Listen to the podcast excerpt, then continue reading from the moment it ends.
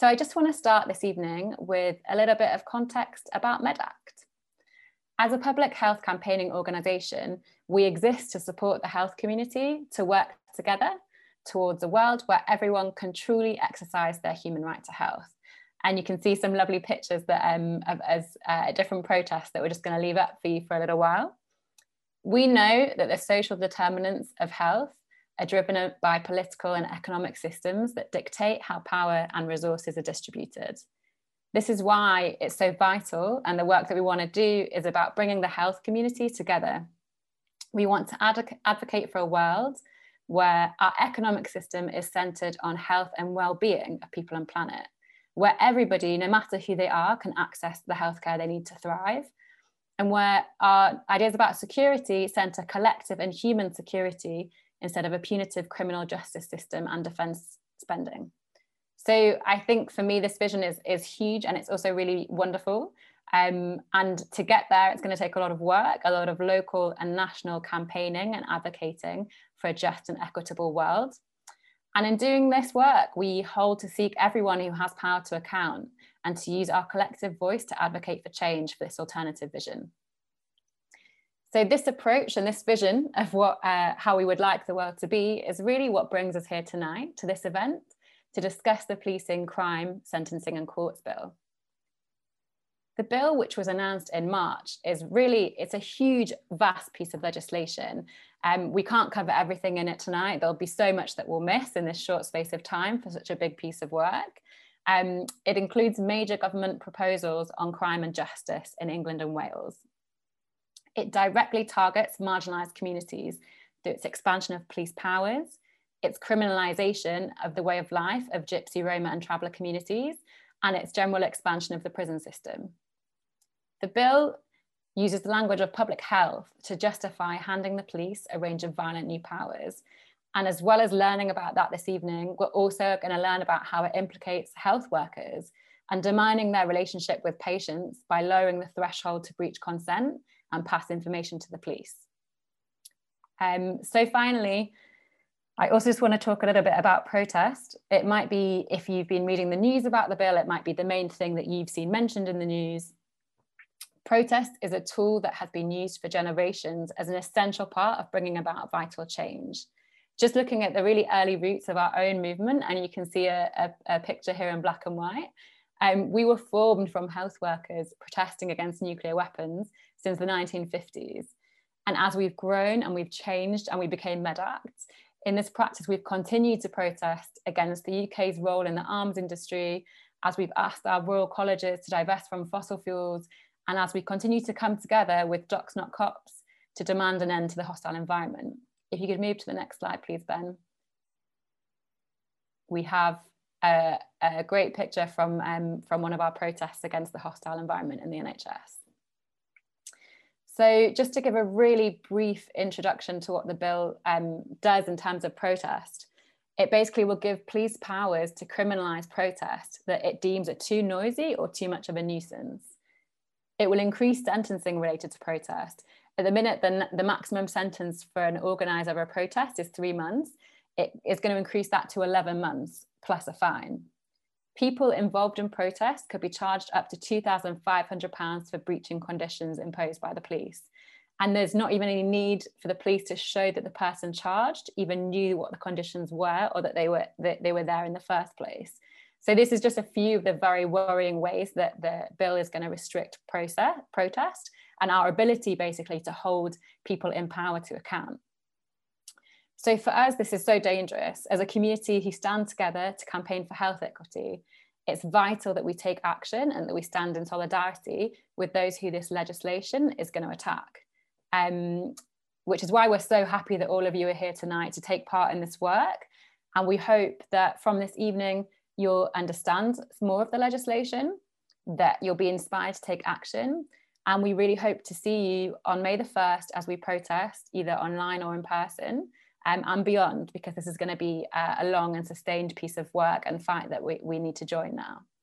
Um, so that's it for our introduction. So now I'm going to hand over to Dr. Jessica Potter, and she's going to say a few words about Docs Not Cops and also introduce you to our brilliant panel. Hi everyone, uh, my name's Jess um, and I just wanted to let everyone know uh, or speak a little bit about Docs Not Cops and uh, why we're here this evening alongside MedAct. Um, Docs Not Cops is a grassroots organisation um, which uh, who campaign for free healthcare for all and against restrictions to access to healthcare, particularly in the NHS, which undermine um, the idea of uh, that healthcare is a universal right. And in particular, Docs Not Cops grew up out of, in response to immigration um, regulations and uh, policing within the NHS. and some of that um, uh, policing and those, those immigration regulations um, start uh, introducing uh, essentially uh, borders and bordering within um, within the health service and turn many uh, and and try to enlist healthcare workers in in this policing. And we see that as an incredibly dangerous and and campaign very hard to try and um, ensure that there is um, no police immigration policing within the health service and to remove these restrictions to the right to health and protest for us has been um, a key mechanism through which we've got our message out through direct action, whether it's um, standing outside the Department of Health or outside um, the Home Office, uh, letting people know what our message is and that we're, we're here to um, make some noise and to raise awareness really. And so I, I think it was really important for us today to, to join this talk. So I'm not going to speak anymore um, because there are some excellent speakers that we've got this evening. Uh, we're going to hear from Adam, Chelsea, Hill and Shanice.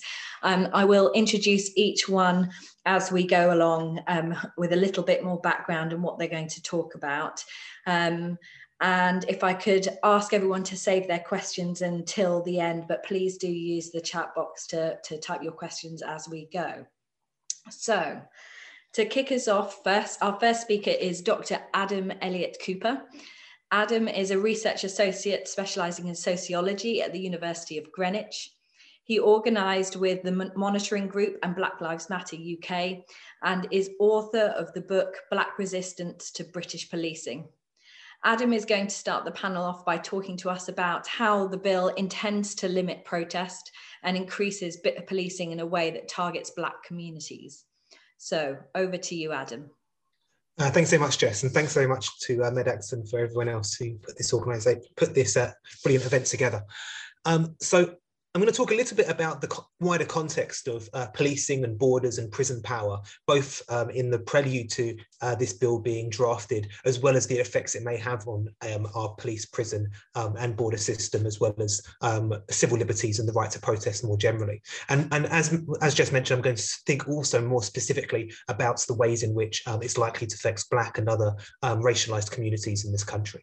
But also I want to spend a little bit of time thinking about alternatives to this bill and think about about the ways in which the movements of resistance, some of whom are, um, are going to contribute to the, our conversation today, have been thinking about alternatives to the criminal justice and border system as we know it. Right, so I'll get back, I'll get straight into it. So I think it's important for us to appreciate the context in this, in which this um, um, this this bill is being introduced. So, in, since the early 1990s, um, the prison system has almost doubled. The prison population has almost doubled in England and Wales. Um, we now, in fact, the, the, women's prison population has more than doubled since 1993. We now incarcerate twice as many women um, today as we do um, as we did in the early 1990s.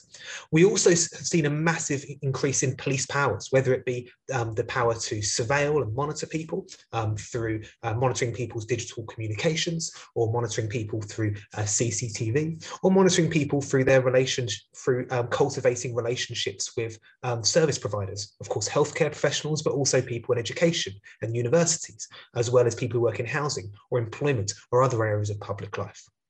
And we also see an expansion of police powers in, in, with regard to the expansion of what are called injunctions, which I'm going to talk about a little bit as well.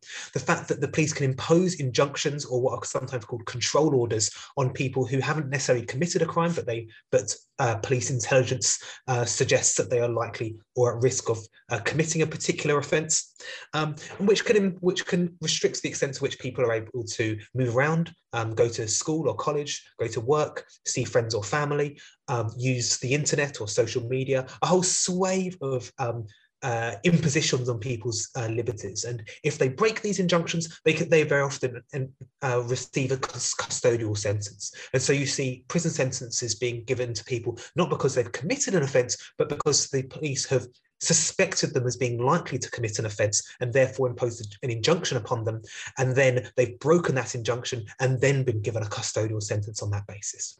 And there's a number of there's a number of spheres in which we see these kinds of injunctions arising. One of them, um, they probably really they really began or became really popular under Tony Blair with his um, with his ASBOs, his antisocial behaviour orders, but it was really accelerated by the Conservative government um, with things like what are called um, knife crime prevention orders, um, criminal behaviour orders, and gang injunctions, uh, which disproportionately targets Black communities in particular, where young people who may not have committed an offence but are suspected of being involved in a so-called gang will have these injunctions imposed on them and therefore are channeled into the criminal justice system um, through these means.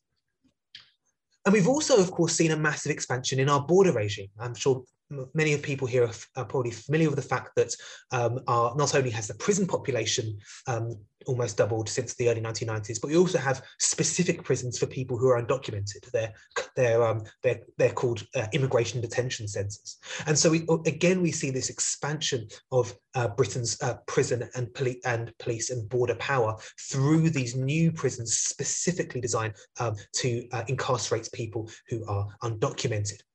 And so it's through the idea that um, uh, the, the, threats to law and order, the threats to public safety, the threats to peace and security in Britain arise through the threat of the gangster um, or the terrorist or the immigrants, that we see um, the expansion of these state powers being rationalized and justified.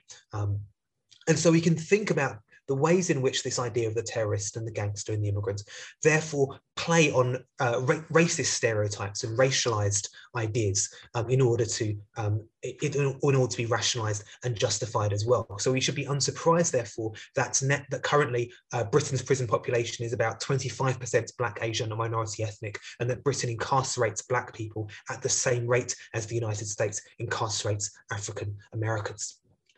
And so we should also be unsurprised, um, in a slightly different way, that this has this massive expansion in police power, in prison power, in border power, and all of the violence that has accompanied it has led to massive protest and resistance.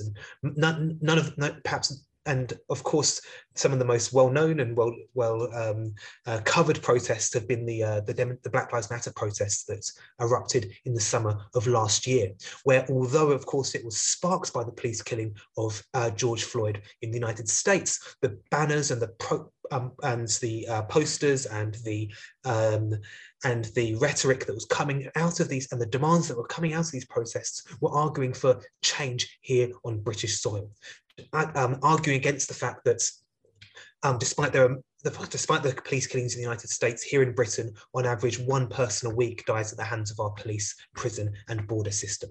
The fact that we've seen mass, this massive expansion in police and prison powers, and not only was this protest hugely popular, we can see that it's continued on um, into 2021 with the pro protest being led by brilliant groups like Sisters Uncut, which Shanice is going to talk about in a little bit more detail, and of course the protests against the bill for which we're gathering today. And so I think it's in this context that this that this government is so fearful of um, of protest and the ways in which it's its continually expanding police and prison and border system is being challenged um, by grassroots protest organizations and campaigns. And so therefore this bill that they're introducing does, does, does a number of things, but we can broadly divide them into two very broad areas. One of them is expanding this already bloated police and prison system through the criminalization of Gypsy, Roma, and traveller communities, um, through um, a new legal duty um, to support a multi what's called a multi-agency approach to preventing and tackling serious violence. So that effectively means that healthcare professionals, educational professionals, people work in housing, employment, and other um, areas of public life will have a statutory duty to um, look at a, a list of um, what's the police considered to be signs of radicalization or signs of violent behavior or signs of gang involvement and a number of other indicators. And if they see any of these indicators, they must report them to the police. And so we can see the ways in which this is likely to further um, criminalize uh, Black and other racialized minority communities, but crucially also um, alienate a lot of the most uh, marginalized and oppressed communities in our society from these um, uh, from these institutions, from their education system, from the healthcare system, from their place of work, housing, and so on and so forth. So it's going to likely to have quite serious knock-on effects.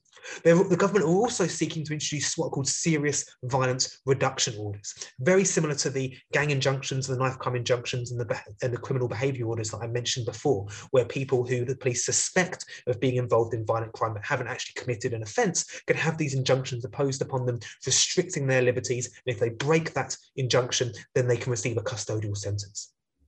But of course, um, one of the most um, uh, one of the other really crucial sections of this bill is the threat to protest. The fact that the government is seeking to criminalise or every feature and attribute of protest which, which can make protest effective, whether it be the fact that protests can sometimes be a surprise and the police aren't able to uh, organise um, quickly enough, which can lead to um, uh, uh, criminal charges against organisers or participants, but also um, um, protests which are disruptive, which are loud, which might disrupt um, transport networks and all the other forms of protest, which means that people have to stop and listen and pay attention um, to what's being said, not simply everyday people, but of course also those in positions of power.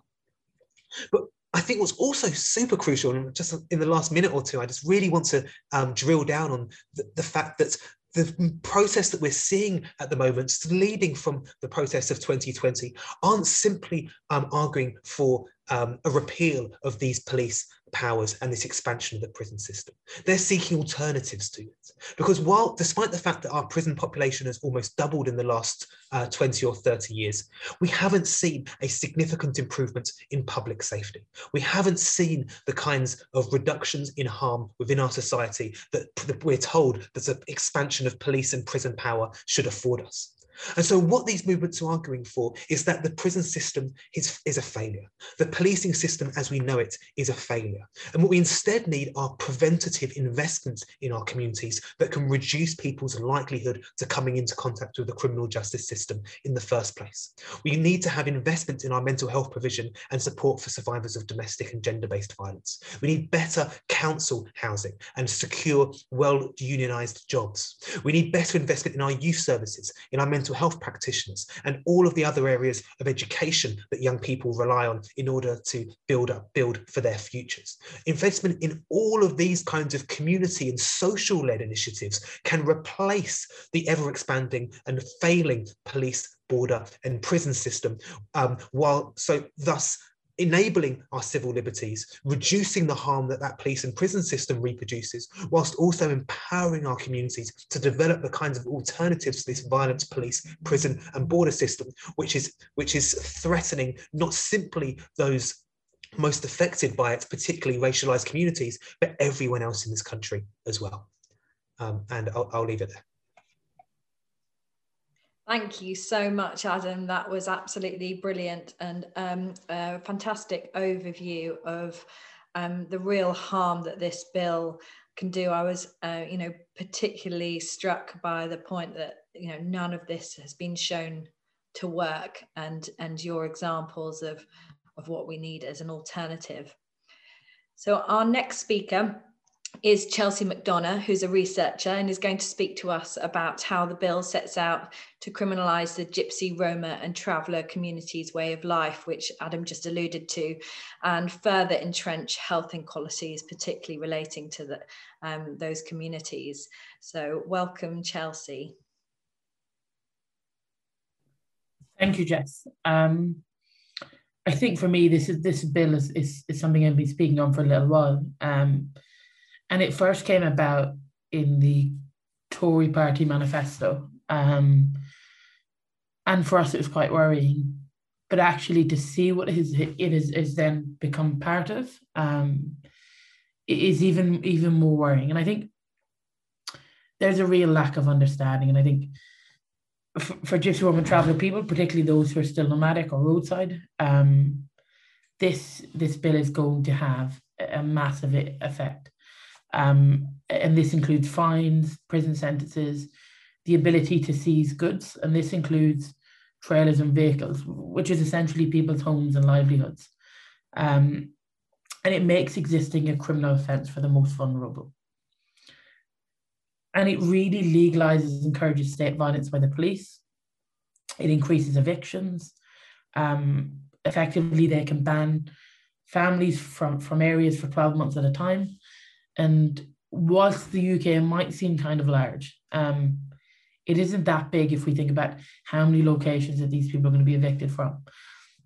And you know, they say stuff like, "Oh, we'll, we'll escort them to the nearest transit site," but often there isn't one, or, or it's fifty or hundred miles away. It, it, might not be in good condition. There might not be space, and often there are different reasons for an encampment being set up. But it allows, but it also uh, goes a little bit wider, and it allows the government to evict people from their own land if they don't have planning consent. And this this is very problematic because gypsy Roma traveler people historically have have really struggled um, getting planning permission. Um, when Eric Pickles was Secretary of State, he um, was, was taken to court for essentially personally uh, throwing applications in the bin and putting a stop to people getting land, um, to getting planning permission on land they own. And I think for people who work in health work in healthcare, it, it really needs to be understood in the backdrop. And it, when it comes to, to, to Roma traveler people, policy can be understood in one of two ways. The first is problematization, and we see this, this in the areas of housing and criminal justice. There's massive amounts of problematization. But in areas like health and education, we're met with silence. We're met with a policy wall of silence. And this is despite there being uh, existing entrenched inequalities. Um, in, in health, we, we see just young traveling people dying much younger than the general population, with life expectancy being 10 to 12 years lower.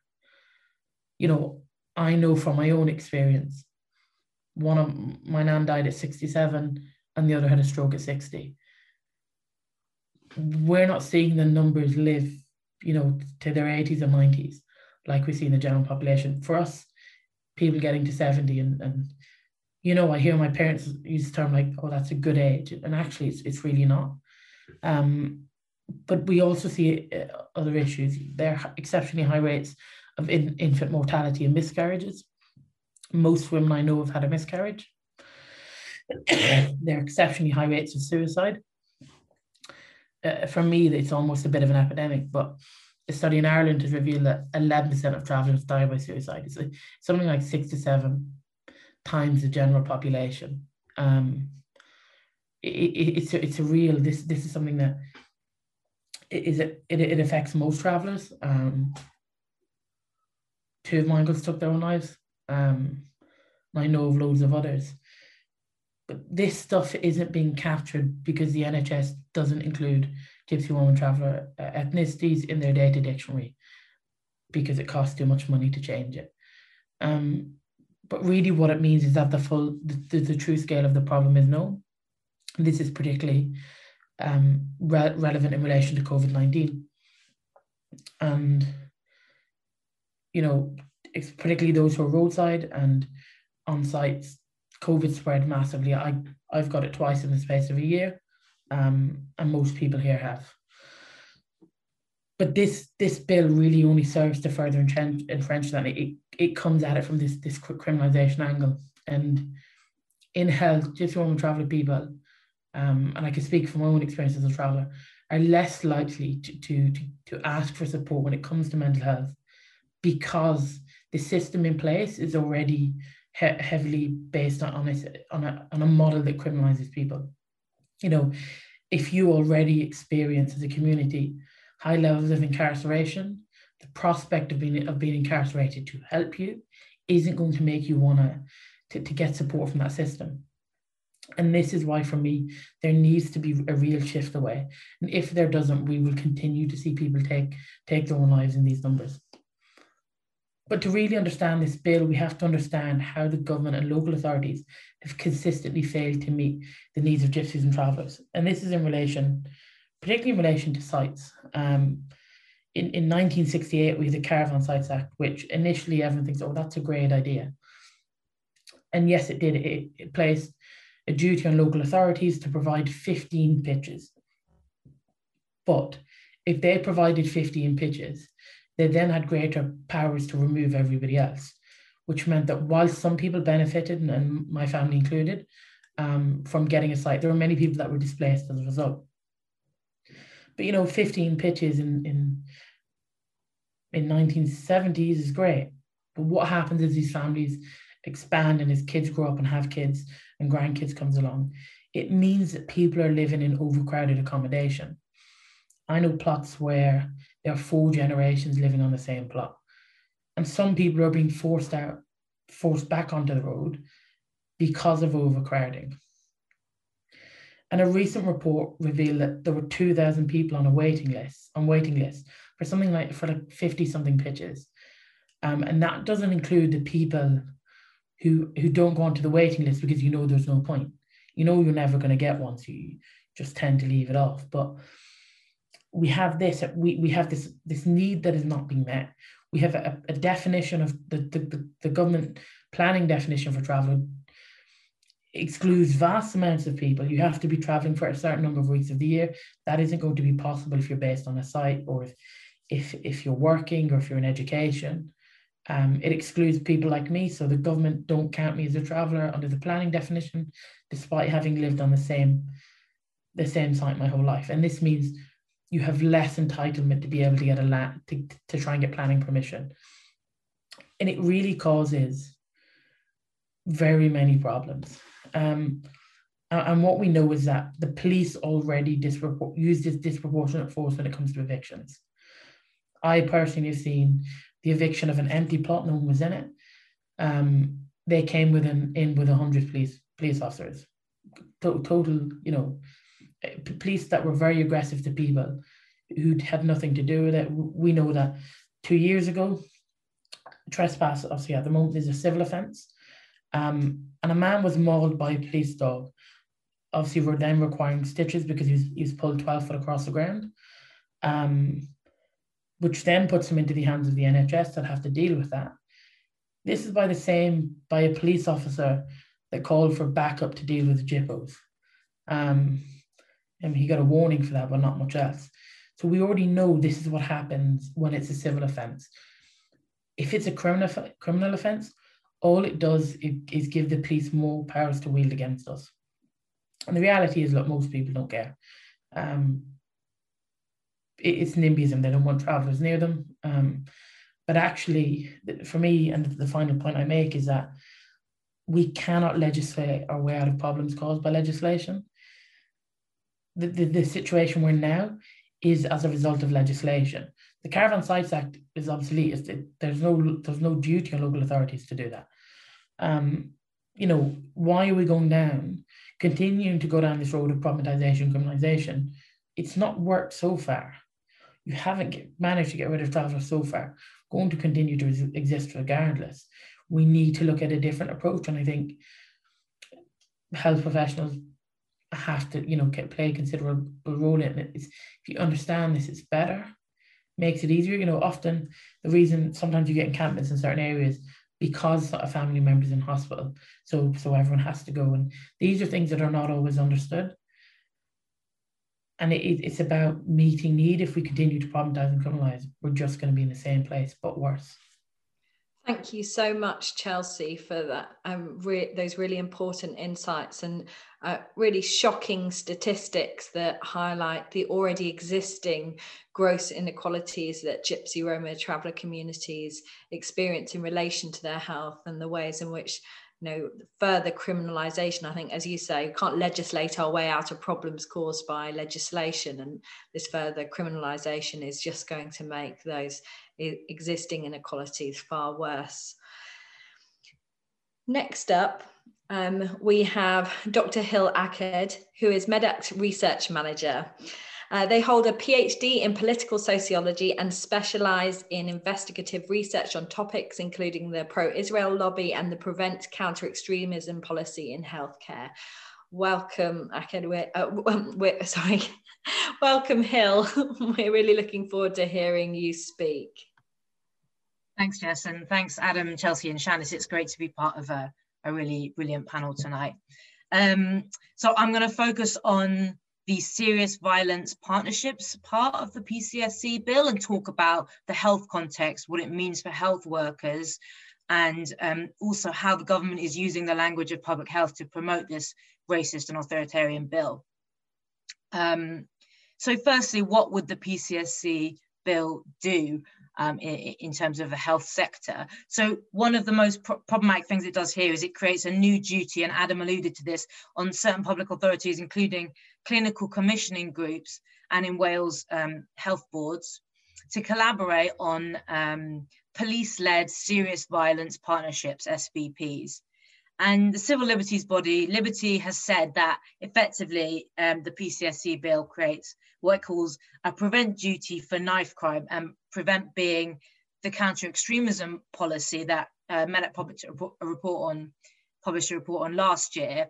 And, and, and Liberty's made that comparison because where the prevent duty requires public bodies to have due regard to prevent people being drawn into terrorism, the PCSC bill is doing the same, but it's courts telling them they have a duty to prevent people being drawn into serious violence. And why, you know, while preventing people being drawn into serious violence might sound like a very worthy aim. The measures that it proposes to do this are actually going to be highly racially discriminatory. They're going to erode confidentiality and trust within healthcare. They promote a really shallow and reactionary idea of what public health is, and ultimately they're going to be ineffective as well.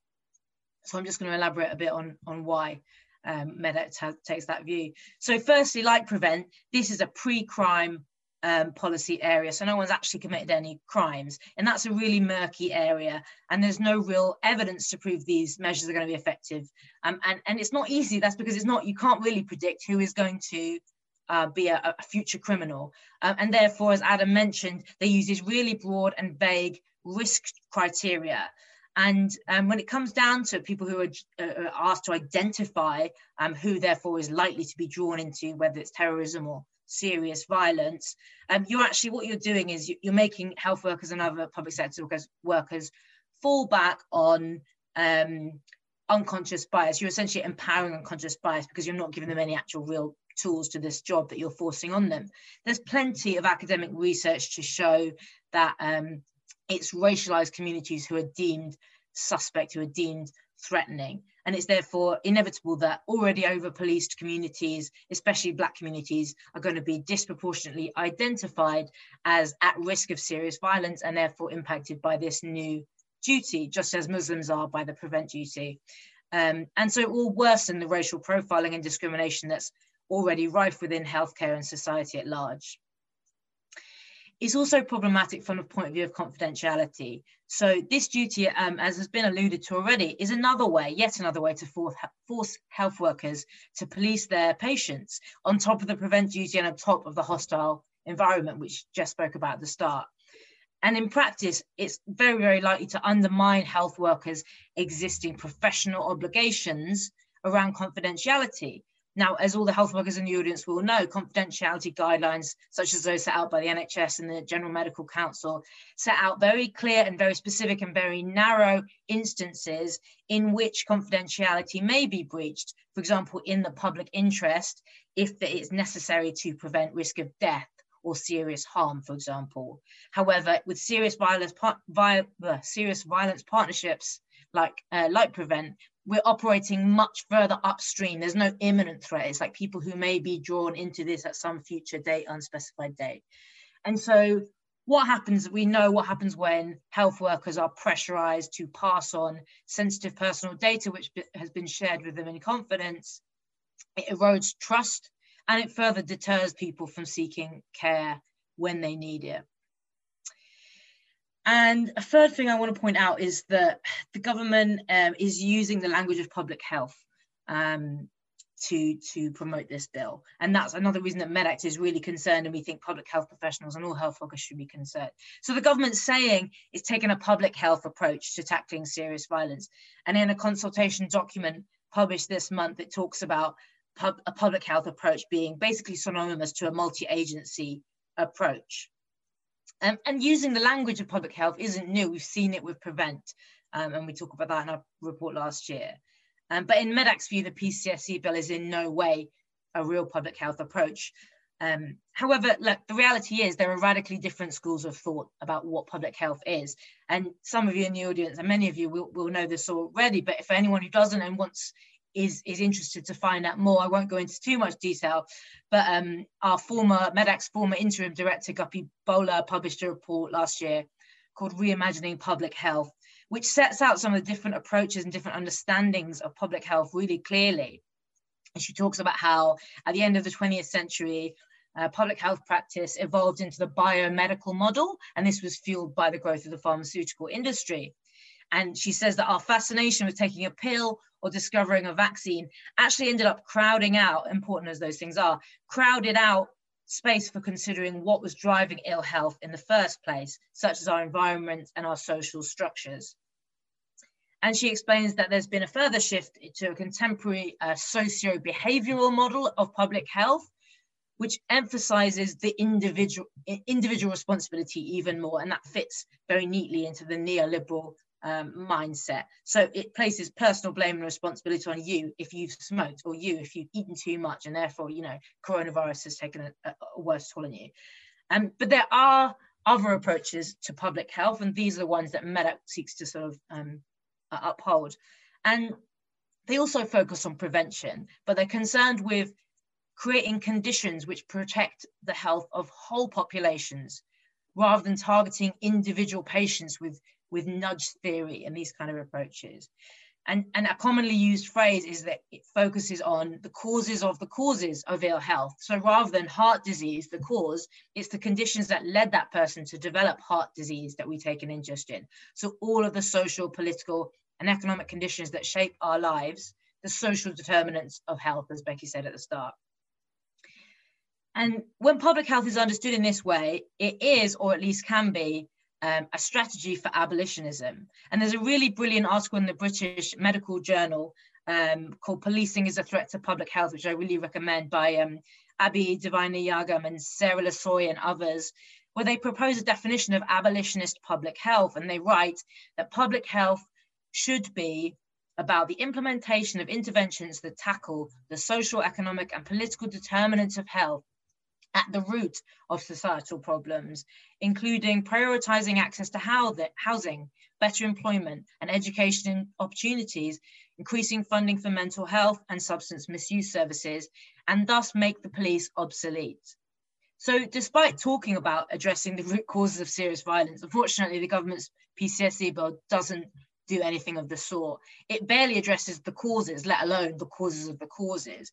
It makes no attempt to solve uh, social, economical, political issues upstream, uh, even though they're the factors that give rise to crime. Um, instead, it's focused very much on the symptoms and essentially just criminalizing the people at the end of this chain of societal causation. And this just reproduces violence in a, in a damaging cycle. So we say that policing, even preemptive policing, is not a public health measure. It's a law enforcement measure and it can never be a part of a public health approach. The guiding paradigm of policing is criminal justice. And to quote from the BMJ article again, policing is an institution whose sole response to the consequences of unmet need is criminalization and the perpetuation of inequality. So just to finish up, um, I'll just talk a little bit about what an alternative approach to public health might be, to a uh, public health approach to tackling serious violence might look like. So firstly, it would uphold um, basic principles such as confidentiality, non-discrimination, and the presumption of innocence, and it would not involve surveillance and state violence and the adverse health impacts which they have.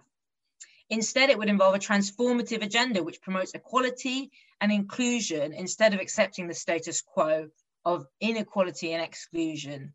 And it would shift resources away from policing and towards action to address the social determinants which are actually flagged as risk factors of serious violence in the government's report without being addressed. And they're things like community deprivation, domestic abuse, social school exclusions, and substance abuse. And you know, addressing these things are not very appealing to politicians, especially um, because they're they're long term. Um, there are no shortcuts and there are no easy solutions, and they can't be done under austerity. But in the end, it's the only thing that's actually going to work. And actually, it's not even that radical. Some of you may have seen that last week, um, the head of Merseyside police made headlines when he retired, and he said that if we really want to reduce crime, then we should be spending money on tackling poverty and inequality. And I'll leave it there. Thanks. Thanks so much, Hill. Um, I, I, that so much of that struck a, a chord with me, particularly um, the the um, evoking of public health and the the language associated with public health, which often can be used to kind of raise questions of healing and and how we can heal more, rather than why do we need this. Um, uh, sort of policy um, and who is it impacting and I think it's really important to be asking those questions when when people are disingenuously um, uh, invoking this language of public health um, in a way that this bill does. So uh, our next speaker um, is Shanice. Oh, here we go. Sorry. All right, you, Shanice. And Shanice is going to be our final speaker. Shanice is a feminist activist involved in direct action, community organising, and the movement to kill the bill. Shanice, I'm going to hand over to you to tell us about the amazing work that hundreds of groups are doing in the Kill the Bill coalition. Thanks very much for closing us. Thank you so much for having me. Um, so I guess I'll start with where everything kicked off which is the 13th of March. On that night, um, women, mourners, and protesters gathered in Clapham Common to honour and mourn uh, the life and death of Sarah Everard, who was murdered by a Metropolitan Police officer. And on that night, the Metropolitan Police used the narrative of public health around coronavirus to mete out violence against the women, mourners, and protesters who gathered on that night. And by the 14th of March, so the Sunday, the day after, a political crisis had emerged with Cressida Dick um, facing calls to resign, with Priti Patel releasing a Twitter statement saying, um, I am saddened by the scenes that I've seen at Clapham Common and will be ordering uh, some kind of investigation, with Keir Starmer commenting, um, which is an unlikely thing to happen, but on the 14th of March it did, uh, with Harriet Harman commenting, Sadiq Khan commenting on the violence that was witnessed by the Metropolitan Police against women the night before.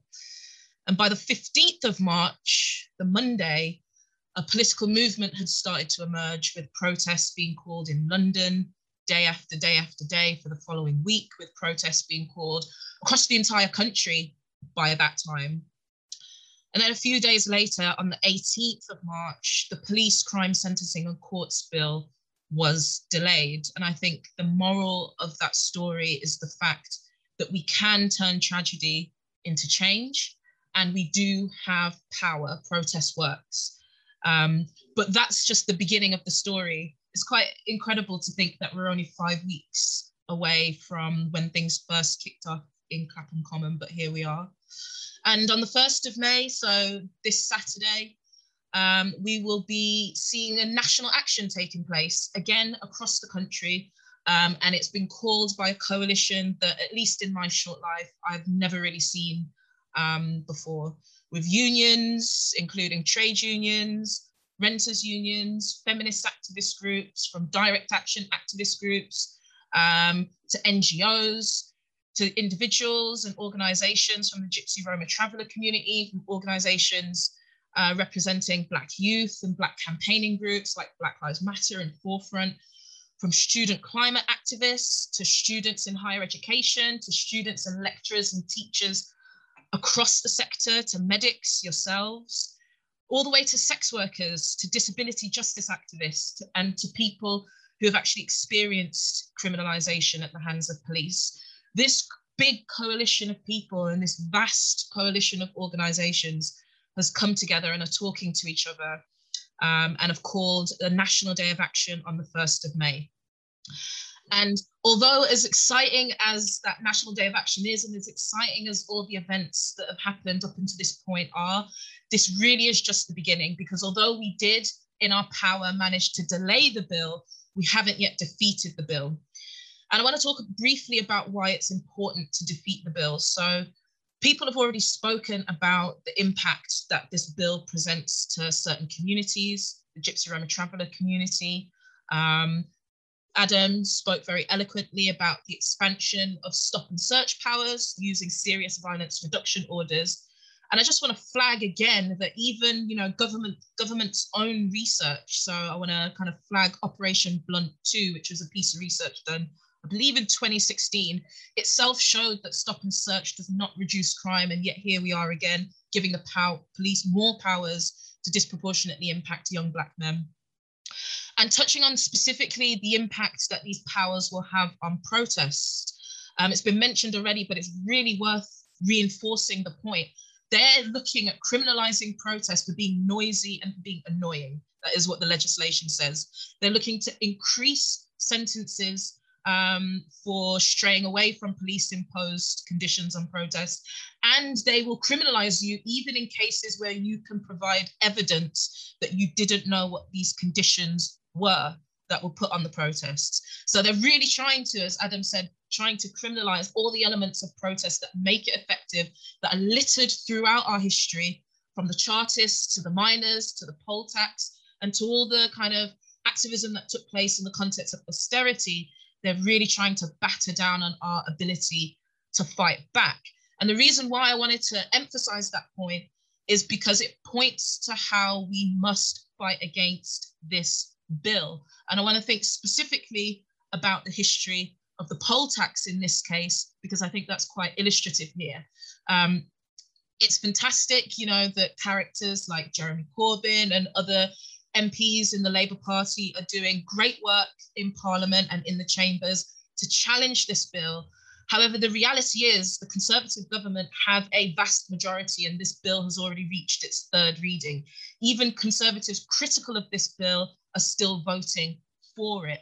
And so that tells us that actually where we need to focus our energies and where we need to focus our strategy is not necessarily in Parliament, as important as a diversity of tactics is, but is in the streets. The poll tax being the perfect example.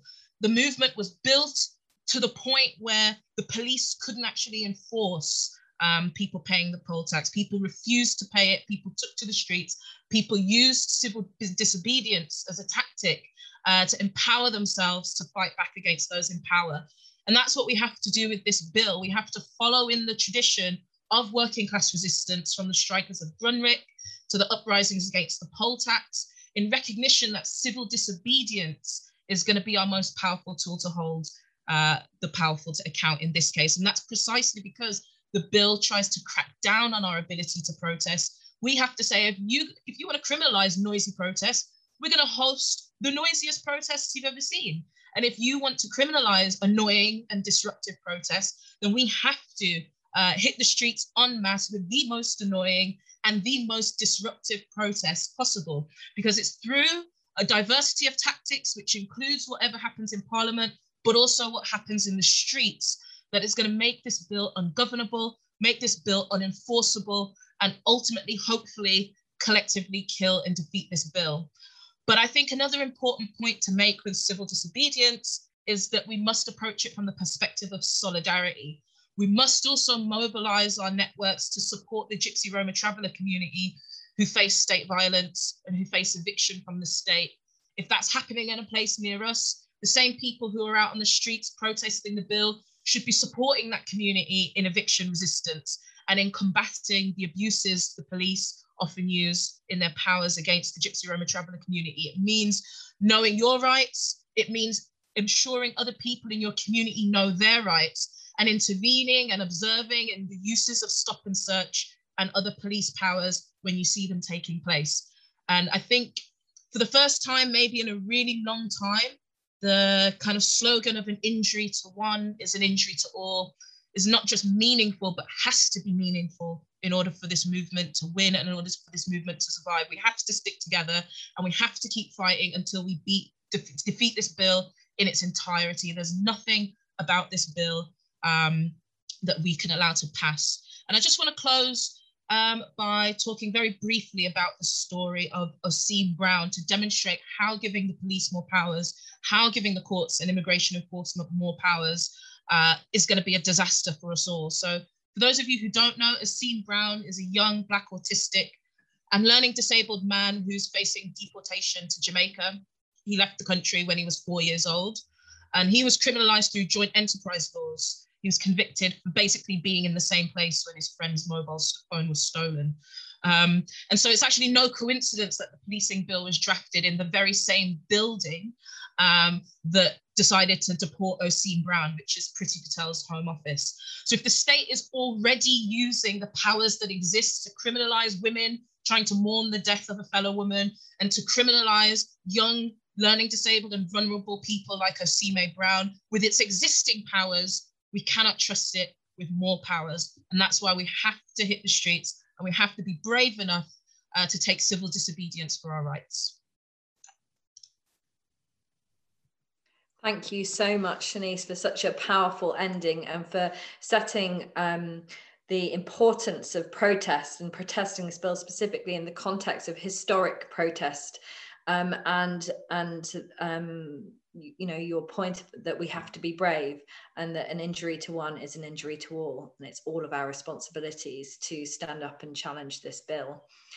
So um, we've come to a close um, of our panel and before we go to a quick break we've got 10 minutes for questions. So i'm going to hand over uh, back to Becky to facilitate that. And then um, it won't be long before you can pop off and grab a, a drink and a quick uh, respite before we come back to our groups. Over to you, Becky. Great, thank you so much. And um, please feel free if you've got any questions, do just pop them into um, the chat box. We've just got a couple so far. Um, so our first one was um, to Hill and to Shanice. Um, are there particular things that you think health workers could be doing to take action? Um, happy for either of you to, to start with this one. I can uh, chuck a few ideas in the mix and hand over. Um, yeah, I mean, there's, there's, I think, you know, as Shanice mentioned, there's a, a, room for like a plurality of tactics here. Health workers specifically can um, try to engage their colleagues, work through grand rounds, um, you know get get your royal colleges involved bring motions to your unions. Also like look to what has already been done the great work that docs not cops have been doing the patients not passports campaign um, in terms of just like non-cooperation and building resistance uh, at the grassroots level to to the policies that the government is is trying to force people to participate in because ultimately this kind of whole society approach to whether it's terrorism or the hostile environment or um, or this, you know, it re requires um, our participation. And when we withdraw that, uh, that's that's powerful. Um, I'll pass on to you, Shanice, if you want to come in at all. I think the key thing is that this movement has to be mass. Um, and you know, I, I it's a little bit brave of me to ask people to be brave and you know hit the streets and be civilly disobedient. But the only way we can do that safely is if we do that collectively and if we do that en masse. And that means going really back to basics, having conversations with people you don't talk to usually, speaking to your neighbors, building from the community level up in your workplaces, chatting to your colleagues, and really doing that hard, long, slow slog work of getting people out in support of this cause because it's only on mass that we can win. Great, thank you so much. Um, so a question for any of you, um, how, the kill the, how will the Kill the Bill movement, how can we make sure that we include the wide issues as we protest that gave rise to the government uh, trying to create this bill in the first place? As many of you have said, this legislation is built on already existing um, legislation. So uh, would anybody like to go for that question? Adam, thank you. Uh, yeah, I, I, guess briefly, I, I think one of the things that's really inspiring out of the more radical elements of these protests are, are arguing about not simply what we want to get rid of, but how we want to build solutions. And I think building solutions uh, to the kinds of um, problems we're seeing in relation to uh, the attacks on civil liberties and oppressed communities um, and the expansion of police, prison and police power is the, the fact that we want that this that people coming into more and more contact with these systems of state violence because other other areas of social life have been eroded right? Because we've had cuts in um, employment and access to education because we've had cuts in housing particularly council housing because we've had cuts in mental health provision and youth services and um, uh, domestic violence services all of these things are very much connected um, to this um, the problems that we're facing in in in um, in relation to police and prison power. And so I think it's about making those connections, which I think are a lot, if not almost all, of the kind of campaign groups around the Kill the Bill um, movement have been, um, have been, making already quite quite articulately and making it very and powerfully. Um, I think it's about continuing to galvanize and continuing to kind of have enable that to snowball so that people can make those connections between what we want to build as well as what um, needs to um, be dismantled. Great, thank you so much. Would anyone else like to also speak to that one?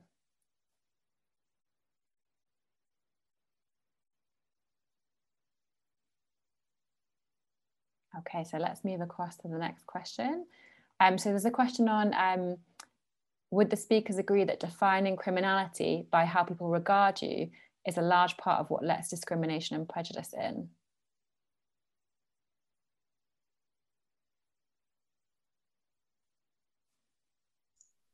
I know, I know I've just spoken, but um, no, go for it, Adam. Thank you. I, I think I think I think that we have to understand that crime is not has has very little to do with morality and justice, and has and what what who is considered to be a criminal um, has far more to do with how you're classed and how you're racialized, and how you're gendered within our society. Um, so like this is something I always say to my students, like um, if you're like suspected of carrying a gun in Tottenham, you can expect to be stopped by the police and arrested. They might even shoot you without, without asking any questions. But if you sell F-16s to Saudi Arabia and cluster bombs to Israel, you probably get an OBE, right? So we've got two groups of people doing very similar things. The dissemination of weapons. One is like criminalized and potentially executed on the spot, um, while the other is not simply not criminalized, but celebrated and venerated, right? And we can think of lots of other ways in relation to criminalized drugs or um, the appropriation of goods, like all of these types of things um, have far less to do with morality and justice and have far more to do with um, uh, race and class and gender. Um, so yeah, I think crime is a fundamental way of um, expanding um, and rationalizing those divisions between people with different class positions who are and people who are racialized differently. I think I would also come in here and say being a criminal or not doesn't strip you of your rights. That it's regardless, like it, it shouldn't we shouldn't be advocating for, for people on the basis if you meet these conditions, we should be doing that regardless. And I think that's the point I would always hammer home. And it's the same with with healthcare, medical care, we don't withhold that based on on what opinions we might have of people. We give it regardless. Great, thank you both so much for that one. Um, so let's move on to our final couple of questions really that are around um, the framing of how it is to protest um, during a pandemic and, and uh, what some of the panel's thoughts might be on, around this piece of um, this, this issue basically.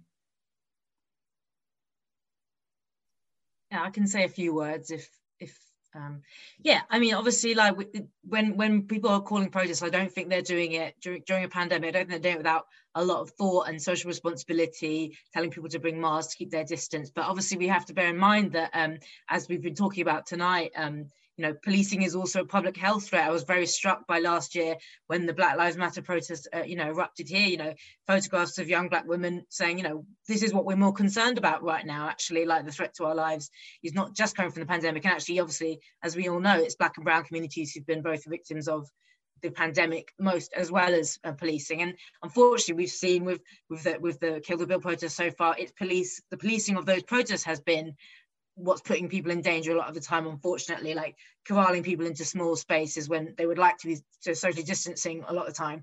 So I think it's about putting in perspective in that way, if that if that helps. I don't know if anyone else wants to come in. Yeah, I can hop in.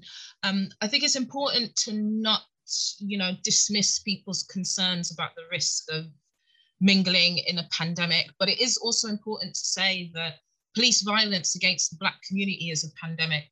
Police violence against the Gypsy Roma traveller community is a pandemic. And it's a pandemic that these communities have been living with for decades, for centuries, not just from 2020 to 2021.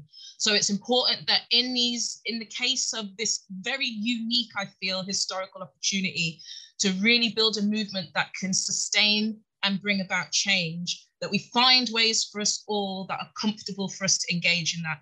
For some people, that's going to be protesting with a mask on and being socially distant.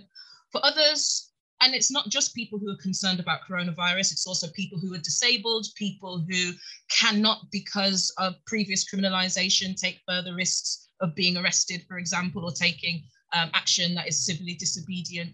So there should also be other ways for people to engage, and that might look like uh, virtual events. So to give you an example, um, the Disabled People Against the Cuts are, are, doing a virtual version of the 1st of May action for people to participate in uh, from home. Um, but that said, I think it's I think it's really important that we use this opportunity to stand by communities who are being targeted and recognize that what's happening to these communities is also a life and death issue, as Chelsea discussed quite eloquently. Um, the public health impact on criminalization on the Gypsy Roma traveller community, similarly in Black and working class communities, is one that lasts for years and years and years and years. And I feel we now finally have the momentum and we are finally having these conversations together. And I would really encourage people um, to think about what risks you are happy and willing to take, um, but to stand with us on that. Thank you so much. What an amazing way to end the panel. Um, and just to say, in addition to that, that we are going to be taking the time now to go into breakout rooms to think about what we can do, both in terms of being together in protest in person and also what we can do separately from that as well. So just really appreciate um, the time that all of the speakers have come to talk to us about the, this issue. And thank you all so much. Um, and we really hope that uh, everyone here is inspired to take action, whether that be in person or online.